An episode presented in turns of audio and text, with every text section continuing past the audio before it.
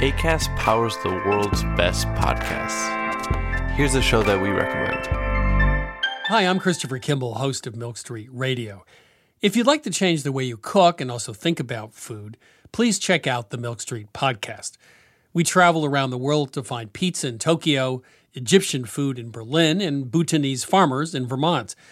We speak to Jamie Oliver, Rachael Ray, Al Roker, Ina Garten, as well as Michael Twitty, Marcus Samuelsson, and Alice Waters.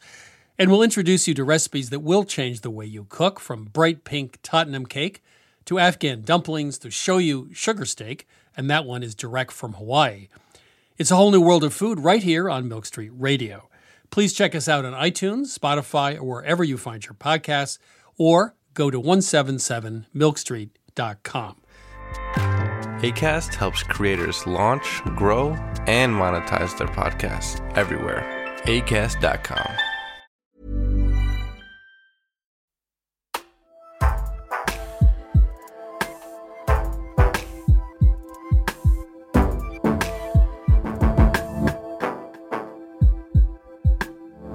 Well, uh, thank you for joining us on another Books of the Year podcast. Um, we're delighted. Matt's there somewhere in the. I am here. I think. Yeah. Yep, very good. Uh, and also uh, connected by the delights of a, a fantastically uh, new and wonderful Wi-Fi. Um, the wonderful Anthony Horowitz joins us. Hello, Anthony. How are you? It's a pleasure to see you, Simon, and very nice to see you too, Matt. There. We should we we should say before we go any further that if there's any banging and hammering on this uh, particular download uh, that you've got, it's not me, it's not Matt, but it is Anthony. All the banging's coming from your end, correct? I have just moved house. I'm in the middle of it. I'm surrounded by removal men boxes, and I've been carrying, I think, about 1,500 books and trying to arrange them on the shelves. It's like some kind of fantastic jigsaw puzzle of my own life. Of, you know, when did I write this book? When did I buy that one? Where does this one go? It is insane. I will never move again. They will carry me out of this house. Uh, my father was was a head, was a headmaster, and I, and I remember that removal men said the people they hate moving the most are doctors, writers, and and teachers because of the vast number of books that they have, and it weighs a ton. So I You know, of your removal books- men are the same.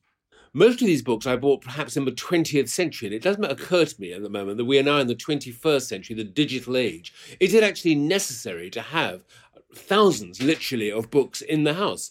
And it's an interesting thing because I think the answer to that question is just about yes. But as I sit here with a very sore back, covered in dust and sort of vaguely worn out, I do have to wonder.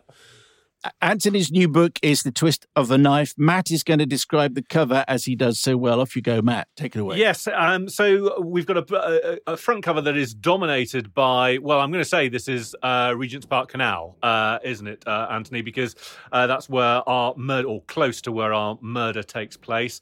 Uh, framed in the centre is an underpass along that canal, and we've got a couple of pigeons dancing across the front. In the in the far distance, we can see a shadowy figure, but in the foreground, splashes of blood, and then uh, picked out in red, the twist of a knife, Anthony Horowitz, uh, the best-selling new Hawthorne mystery, and then a nice little uh, word from the Sunday Times saying, "Easily the greatest of our crime writers." That is a fantastic. It looks like a sticker, but it's part of the cover. I'm just going to quote that again, Anthony, so that you can enjoy the moment. Easily the greatest of our crime writers. That must make you feel pretty good. You know, as Matt was describing the cover, I thought, is he going to actually read that wonderful quote I got from the Sun Times? Will he find it? Will he read it? And then he read it, and then you read it as well, Simon. That's why I love being on your show because you two are such mensch, or whatever the plural of mensch is. Yes. Uh, well, the thing, and the great thing is, it comes from the Sunday Times, um, uh, who, of course, are intrinsic to the telling of this tale. Well, one of their staff uh, is. so they wrote this obviously before the twist of a knife. I can only imagine. So, just introduce us to to where we are with the twist of a knife, Anthony. Tell us where we are with this book. In The Twist of a Knife, a play of mine called Mind Game has its premiere at uh, a London theatre and gets a shockingly bad review. It gets lots of bad reviews, but the worst one comes from a Sunday Times critic by the name of Harriet Throsby. And the very next day, Harriet Throsby is found murdered with a knife in her chest. And what is strange is that my fingerprints are on the knife, which also belongs to me. And there's a hair from my head has somehow latched itself onto her clothing too. And the only person who can sort out this mess and get me extricated from prison is a man called Daniel Hawthorne, who, of course, is a detective in the last three books. But the trouble is, he and I have just had a, a big bust up because I'm refusing to write any more books, so he refuses to help. And that's how the book begins. So, so just get us back into the world of you being in your book and Daniel Hawthorne, just because I know this is the fourth, but just take us back to why you decided to do this and the kind of strange meta world that you've introduced us to here. Well, this is what is called metafiction. You're absolutely right. And, and it began with my publishers asking me to do a series of detective stories. And I began by thinking, what could I do that hadn't been done before? What, how could I do something to the whodunit that would give it a twist and a sort of a new, a sort of an originality? So I looked first of all at the detective. Could he be, would he be English? Would he be from somewhere else in the world? Would he be uh, black or white, male or female? Uh, would he be in a, in a wheelchair? Would he be a ghost? Would he... It suddenly occurred to me that actually every single thing has been done. But then I began to look at the sidekick, and I had this thought: what wouldn't it be interesting if the writer, instead of being the guy on top of the mountain with the view of the entire landscape, the man who knows everything, or the woman who knows everything, who knows who the murderer is before the murder has even been committed, supposing I went off the top of the mountain and into the book. So what I did was I turned myself into the narrator, and the setup is is that Hawthorne is a detective who wants to make more money. He approaches a writer to write about him. The writer he approaches is me. So I become Watson to his Holmes, and the whole book, in fact, the whole series, latches on to this slightly sort of unusual relationship where instead of being the cleverest person in the book, I am the most stupid. And also, I have a real problem uh, in my relationship with Hawthorne, who is, who is a very difficult person. He has a lot of political views with which I disagree. He also calls me Tony, which I really cannot stand. Uh, and so we have a slightly sort of fractious relationship, and that is how the book works. Uh, were you slightly concerned that you don't come out of the book very well? Um, well, no, not really, Simon. I mean, the funny thing is that when my publishers heard about this idea, they, they got very nervous and said, "Is, is this going to be an ego trip? Are you, are you going to be promoting yourself as the world's greatest writer and you know successful and, and, and talented and all the rest of it?" And in fact, I, I said to them, "Look, first of all, the books are not about me. I am just the sidekick. I am not the main character. But the Anthony in the books is, it has to be said, singularly unsuccessful. I mean, he he never solves any of the murders. Often he finds himself in hospital at the end of the book, having been stabbed or strangled or whatever by the you know he always finds himself attacked by somebody. In this book, of course, it's, it's a very, very rough ride. You'll notice in the acknowledgements, I even have to acknowledge the help I got from my therapist in having to deal with the experiences I'd gone through. So it, it's, it is a sort of a strange thing when I come across as sort of, I don't think I'm a complete idiot in the books, but I come across as perhaps not the brightest. But uh, just just before Matt comes in, I just want to ask because you've mentioned the acknowledgements uh, at the end, and I think the reader is entitled to feel slightly discombobulated at this point, uh, Anthony, not just by this extraordinary story, this puzzle which you've uh, put into this book, but the fact that the credits appear to be written by the Anthony Horowitz in the book and not by you. you know what I love about you, Sam, is that you not only have read the whole book, you've actually even managed to get through the acknowledgement to the very end, which is really above and beyond the call of duty. Yes, I mean, the, even the credits are becoming a little bit meta fictional now. And, and I, I, you know, because it's it's also so difficult because the, the, the, the core of the book is true. I did have a play called Mind Game. It was on in the West End, it was at the Vaudeville Theatre, um, not actually in the year uh, in which the book is set, but, but uh, and it also did get some fairly bad reviews. Um, so I think part of the fun of the books is trying to work out what is true, what is fiction, and what sort of lies in between, and and and how how they all work together.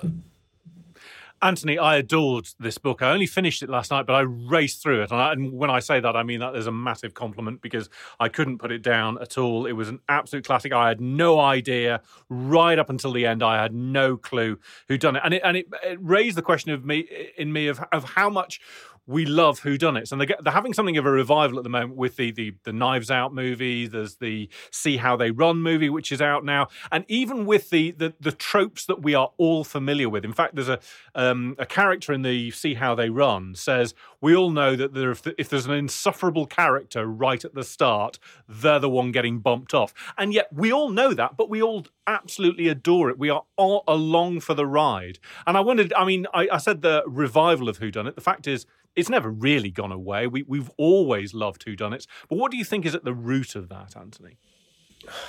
There are lots of things really to go to, to consider. I think that first of all, the more difficult the age you live in, the more stress you have around you, the more difficulties you face, the more comforting and reassuring you will find a whodunit. That I think is the core of it. A whodunit is all about the truth. We live in a world in which the truth is quite hard to find. But actually, when you get into the world of murder mystery, it is about absolute truth. I can't think of actually a, a literary genre where every iron is dotted and every T is crossed to such an extent. You know, and, and there's this sense also of well-being in a murder mystery. It starts with a community at war with itself. It might be a village, midsummer somewhere, or it might be, you know, an island or whatever it, is. It's it's somewhere where there is a killer, and so obviously there are very very deep set and unpleasant emotions are going on. Everybody is suspicious of everyone, and in comes the stranger. The stranger is the detective, and and 350 pages later, he will leave that community healed, calm, at ease with itself. And I think that is what we are looking for now. It's interesting that in COVID, books really spiked. There was a huge 5% turn up in the sale of books. Of course, there wasn't much else to do, was there? But within that spike, it was murder mysteries that actually did the best of all. And I think that was also part of it that sense of reassurance, of drawing up the blanket, forgetting the outside world, and just going for the ride and, and, the, and the pleasure of will I guess it or won't I? Can I ask you about the uh, the mind games play, which which you've already mentioned, uh, Anthony, which uh, you said got some bad reviews. It got some good reviews uh, as well, and it went to Broadway, and Ken Russell directed it. Uh, you know, so this is an interesting choice that, uh, of play that you've put in there. But also, if I've got this right, there are only three actors in Mind Games, as you outline uh, in the book, and one of the characters in the play writes true crime stories, and the this is the way you're playing with us. And your critic, Harriet Throsby, is also has also dabbled in crime fiction. So it looks wherever we look in the book, we have another conundrum, we have another layer which you've added to it. Well, actually, you're quite right, Simon. It is sort of a hall of mirrors effect, is what I'm trying to get here. Uh, you know, where yeah. the real life is reflecting what's happening inside the play, which is reflecting what's happening inside my real life as well. Incidentally, the reason I chose Mind Game as the play is that actually my more recent play was Dinner with Saddam, which was on at the uh, Menier Chocolate Factory. And I began by sort of thinking I would do that. But then I came up with the problem that it was quite recent. And, you know, if I said that the lead actor was called, I don't know, John Smith, everybody would know that actually it was Sanjeev Bhaskar who played the part. And so I would have this problem that people would read the book and reflect on those actors, which would not allow me the freedom to um to to to, to create the fiction that was necessary for the who whodunit. Uh, but what was good about Mind Game is that it has been on an awful lot. The production, incidentally, with Ken Russell, I, I it was the last thing he did in his life, you know, and, and I met him, and he was a huge hero of mine growing up. Perhaps you too, Simon, will remember the you know the, the how significant his his films were, how major, how everybody talked about Ken Russell films, and uh, and then suddenly his career ended. It sort of fell off the edge of a cliff. He was a very very interesting man to meet at the at the very end of his life. Although I have to say that the production that he did was not loved either. That that off Broadway production, you know, no one has ever quite got Mind Game, which is sort of interesting.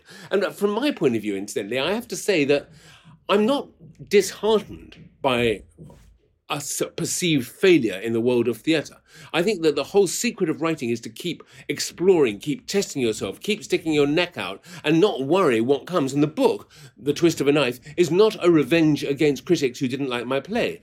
It goes with the territory. If you're going to write a play, you're going to get reviewed. The difference is that if you review a book or a television show of mine, you're reviewing something that happened three years ago. I, that's when I wrote it. If you review a play of mine, it hurts because it's happening on the night.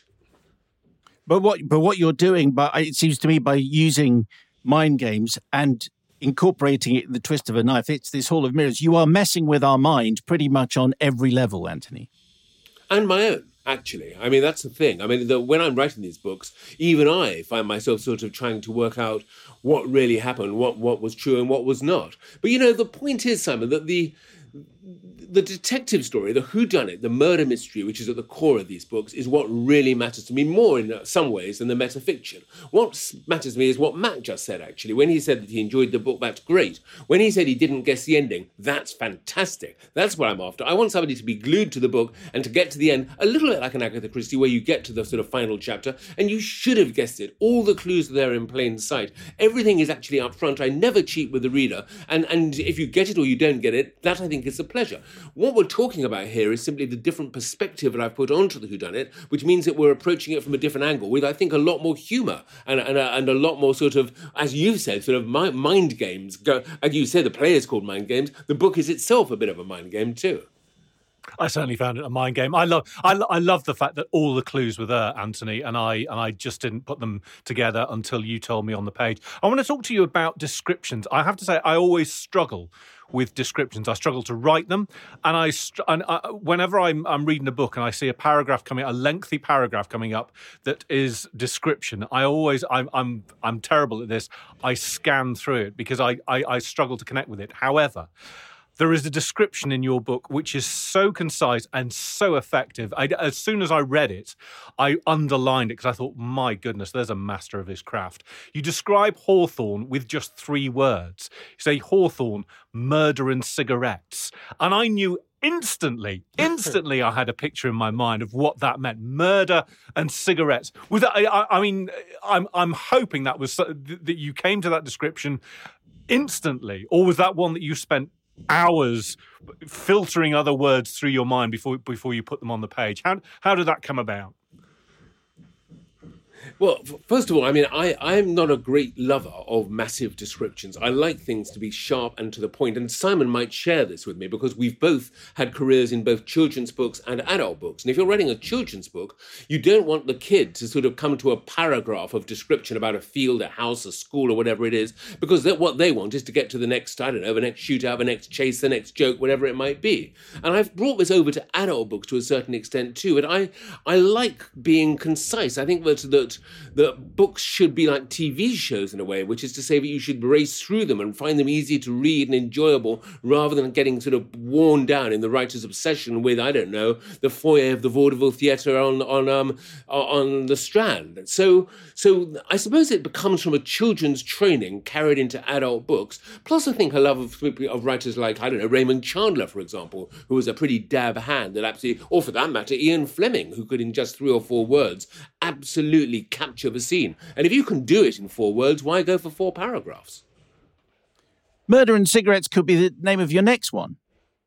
Well, except that I'm trying always, and I, and, and I mentioned in the book how difficult it is getting to give some kind of literary illusion uh, inside it. So the you know twist is a little bit feeble, but the sentence is death, the word is murder, the line is whatever it was. Um, is uh, you know they're always literary style type. In fact, the next one is going to be called. I think it's going to be called simply "Close to Death."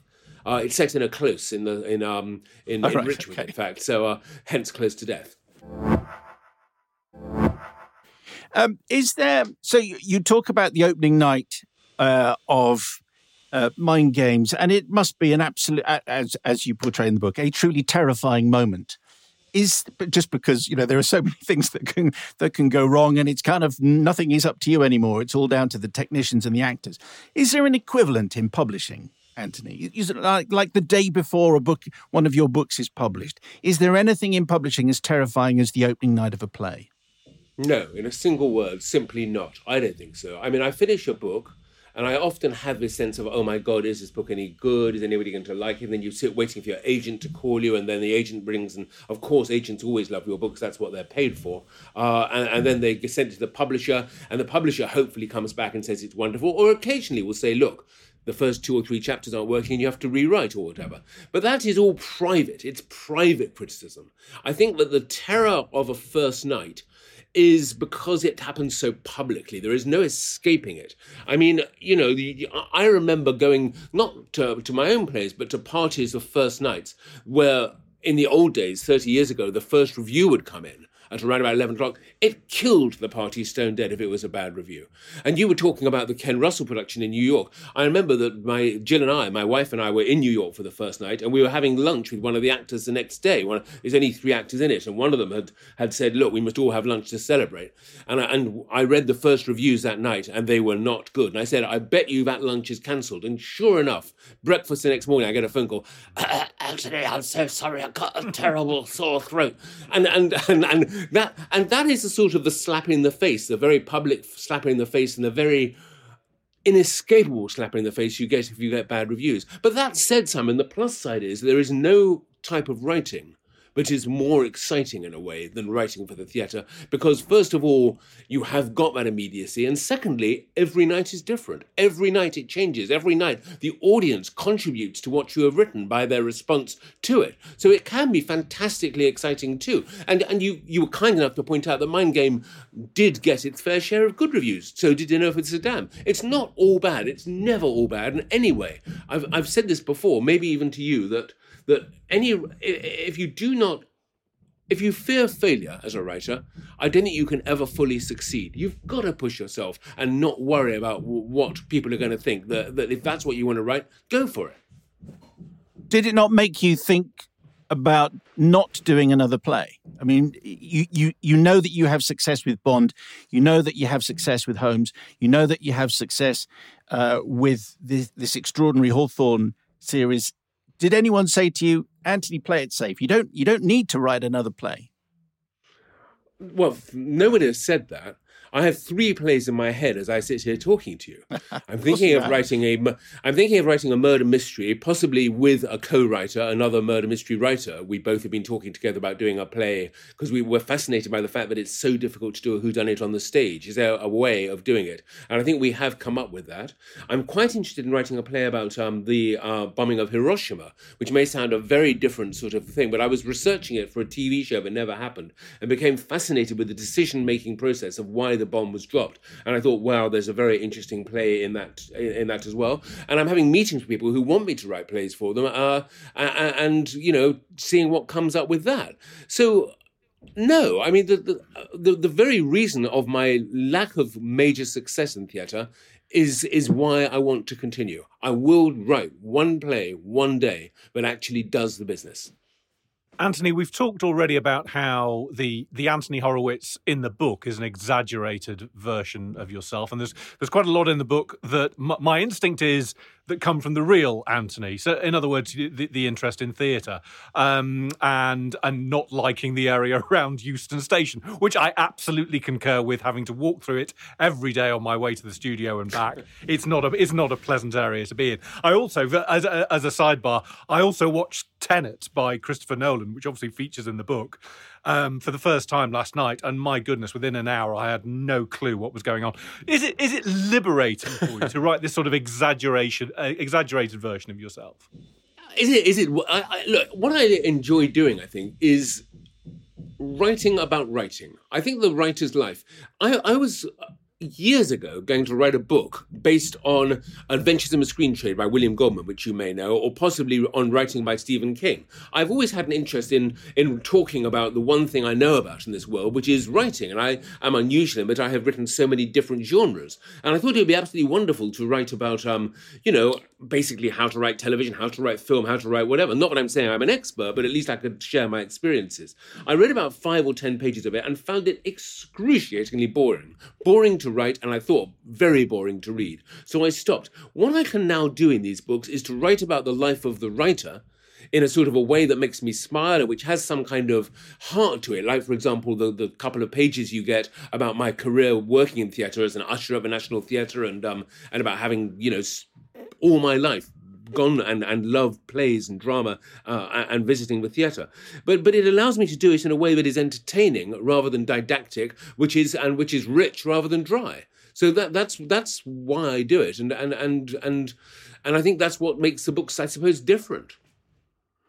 Uh, can I Anthony, I want to ask you about one of the characters that's uh, that plays uh, a, a, part in your story, and that is the actor Jordan Williams. And you have an interesting conversation uh, with him. I don't think we're giving anything away here, but you have a conversation about cultural appropriation. And I wondered uh, if you could, what you can, what you can say about that, and why you chose to put that in.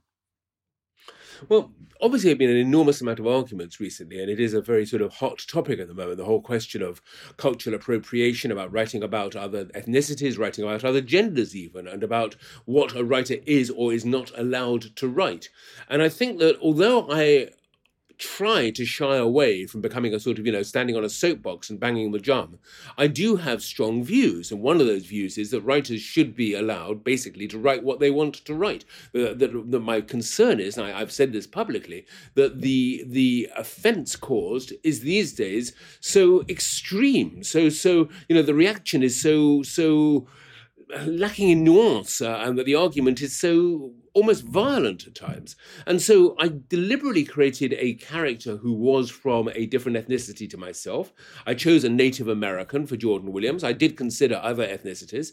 And I wrote a, a, an argument effectively where the character is telling me I can't put him in my book because I am uh, guilty of what is called cultural appropriation. But the point of the chapter is, is that actually by discussing it together, we come to an understanding, and the chapter ends, I think, quite comically when I say to him, "Actually, if you like, I can make you a North Korean." Uh, in other words, just with a flick of the pen, I can I can change his ethnicity entirely. Uh, which he says, "No, thank you." But it, but a sort of an understanding is reached, so that's what that chapter is about. It's about the fact that we can debate these things without losing our temper with each other, but actually learning from each other. Uh, I wonder if I, I mean th- this might be entirely wrong, Anthony. I think you're on social media less than you used to be. Is that because the temper of many of these conversations is a bit vitriolic? Well, social media is responsible for so much harm in our society because it reduces things to black or white, good or evil, yes or no, and nothing in between. And I do get a little bit put out by some of the responses you get for even the mildest sort of comment uh, uh, about sociology, about life, about politics, or whatever. So I'm not less on the on, on Twitter. I'm still there, but I use it now almost 95% exclusively for books, just books. Readers contact me, I contact them back and say thank you for reading me and not much else and i do think that that social media has become quite boring in a way because nobody now dares really uh, have any sort of real discussion at all you know i'm sure yourself simon irony sarcasm politics, opinions are all very dangerous if expressed in 280 characters or whatever it is you're now allowed. So, so you're correct. I, I don't now use it in any way except for sort of the, you know, and, and don't get me wrong. I, I, I don't describe that. I, I have followers who, who, who tweet me about my books and I'm always very happy to hear from them and to, and to try and be helpful where I can. People ask me favors on, the, on that. Can you sign a book? Can you visit my school? Can you do this? Can you do that? And if I can, I will. You said you said I saw you do an interview uh, about the book, Anthony. I think it was on ITV, actually on ITN News, and you you described yourself as thin-skinned. That was, I think you you said that that was true, and I just thought that's just so interesting when you've written a book about um, a theatre critic being murdered. That that you felt. Uh, have I mean, have you have you always been thin-skinned? Are you more thin-skinned than you used to be, or are you tougher than you used to be? I think I'm the same. I don't think I've changed at all. I mean, you know the old cliche about writers only for remembering, remembering the bad reviews. You get 17 good reviews and one bad one. The one bad one is one that sticks with you. And I, I, I think that I've been working so hard, Simon, to try and make my books good. You know, I could write bad books now if I wanted to. I mean, I could just relax and not bother because at the end of the day, I could write an Alex Rider book and the market is sort of there for it. But with every Alex Rider book, with every Hawthorne book, with every series book, whether it's or every continuation book, I just work so bloody hard to try and get it right that when someone comes along and just says, actually, nope, didn't like it, it sort of hurts. I mean, it, it sort of feels it feels strangely um personal. Um, but so it's not quite about being thin-skinned. It's just about feeling. Uh, really, I mean, did you have to say that? Is that really what you think? And and sort of, it's almost sort of. It's almost it's almost not understanding why the critic or why the person on social media has been so nasty. Uh, not that they're always nasty silly, but also negative. That's the word. Yeah. So I have, I just, I just got one more question. uh, Anthony, you, you you were talking about you enjoy. You mentioned Stephen King, uh, and you, and uh, what a delight, what an incredible book uh, that is about the on uh, on writing. But just on your art form, and can you lift the curtain a little about the construction of such an intricate puzzle that you've described for us in twist of a knife because it is it is a book which should I guess was writ- I think was written with relish certainly will be read with relish. But the does the does the puzzle occur to you in does it come fully formed or do you work it out as you go along? What is what can you tell us about that construction? Well I always think of it as a bit like a dartboard. I start with somebody killing somebody else for a reason. A plus B equals C. All crime fiction, all whodunit fiction, is based on that very simple premise. A is one person, B is the other person, C is the reason why A kills B. Now, as soon as you come up with an interesting motive, and that's where everything starts for me, the motive, I think, in A Twist of a Knife for the murder is actually quite a fun one and quite an interesting one. That's what makes whodunits work, incidentally. It's not the intricacy of the plotting or the cleverness of the clues. It is actually about the human nature of the murder. My favorite, or one of my favorite Alex uh, Agatha Christie books, is um, The Mirror Cracked from Side to Side, because the motive in it is so every day, so common, so recognizable, and so understandable. I think I've said before that that we should always have a sort of modicum of sympathy for the killer because they're not mad people. They're people who have problems and people who are bad people, possibly, but they are nonetheless often scared or lonely people. And in, in the twist of a knife, when the killer is finally identified, it is with a certain degree of sadness uh, creeps into that final chapter. Um, so I start with the center of the core. Having now said A plus B, A is one person. If it's a, a cook, then I need to start thinking about the restaurant where that person might work and the people that they work with. And then and, and i need to sort of understand that world. And if the person they murder is shall we say a food critic in this case then i start ex- exploring that area and thinking about that person. And as i build around these people I am building the dartboard all the way out to the double twenties. And so it's a sort of a circular motion. So having got, shall we say, this food critic, the food critic is married. The person who he is married or she is married to may hate them. So that's a second motive for the murder. And then you begin to see that that person who they are married to might have a connection, you know, with somebody else in the dartboard. And so you just sort of begin to draw it. I think I probably spend about four months thinking, planning, drawing doodles, scribbling in notebooks, asking myself questions. Why did this person order the, you know, how, or, or, or, or yeah, why did the person order the food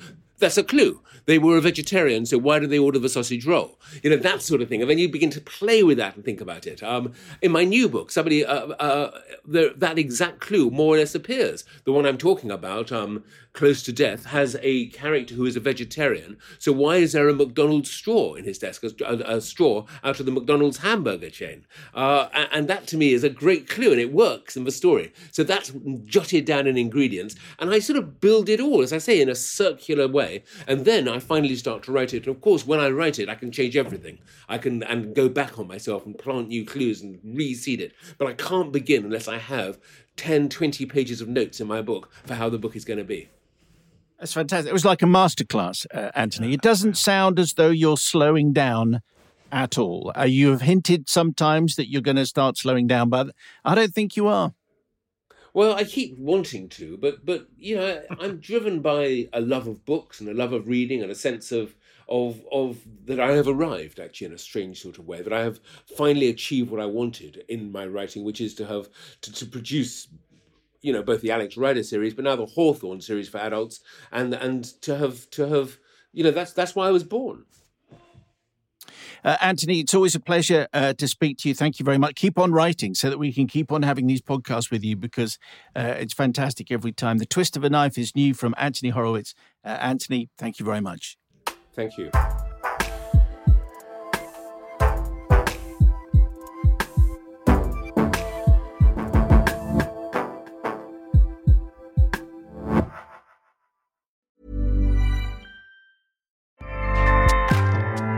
ACAST powers the world's best podcasts. Here's a show that we recommend.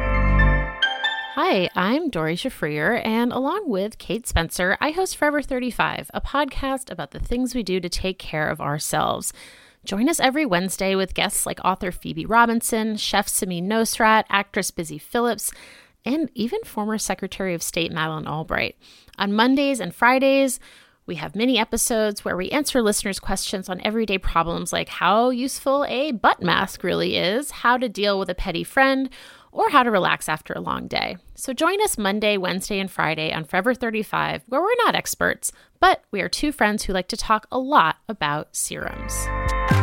ACAST helps creators launch, grow, and monetize their podcasts everywhere. ACAST.com.